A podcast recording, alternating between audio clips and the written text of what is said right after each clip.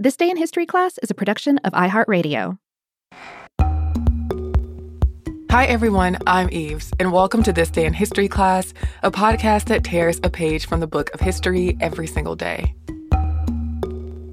Today is April 23rd, 2020.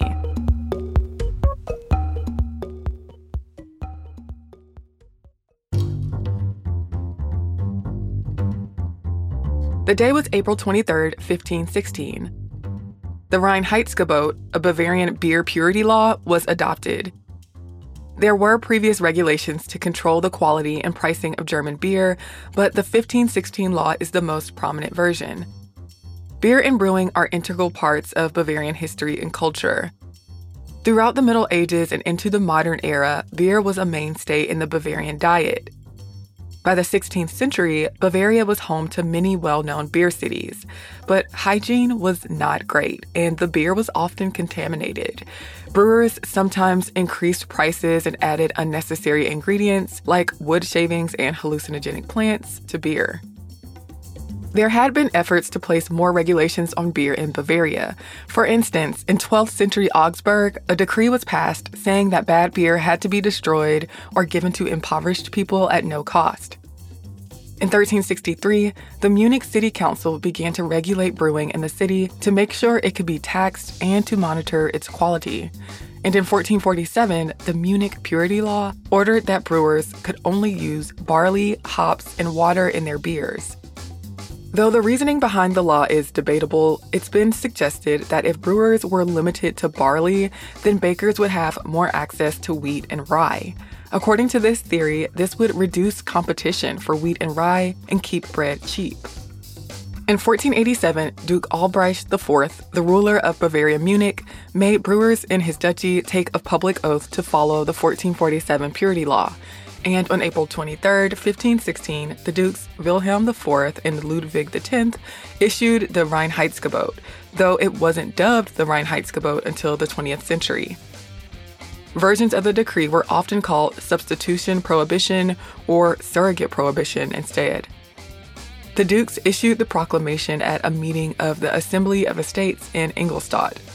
Translated into English, the decree said the following in part in all cities, markets, and in the country, the only ingredients used for the brewing of beer must be barley, hops, and water.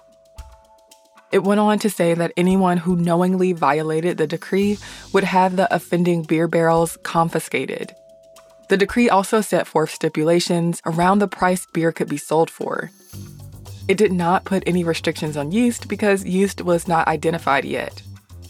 Under the regulation, beer brewed in the winter improved, but beer brewed in the summer was still low quality thanks to warm temperatures and lack of artificial refrigeration.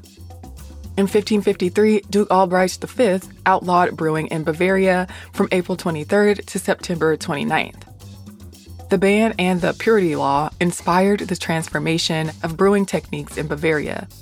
The Reinheitsgebot was updated over time to allow for other ingredients. The German Empire came into existence in 1871. Over the years, more places across Germany adopted the decree. By 1906, it was effective throughout all of Germany.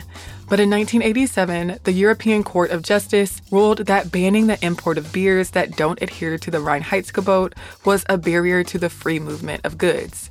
So, imported beer could be sold in Germany without following the regulation.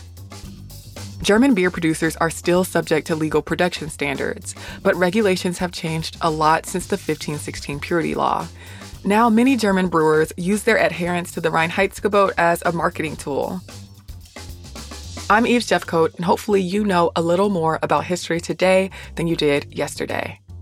And if you have any comments or suggestions, you can hit us up on social media. We're at TDIHC Podcast on Facebook, Twitter, and Instagram. You can also send us a note via email at thisday at iHeartMedia.com. Thanks again for listening to the show, and we'll see you tomorrow. For more podcasts from iHeartRadio, visit the iHeartRadio app, Apple Podcasts, or wherever you listen to your favorite shows.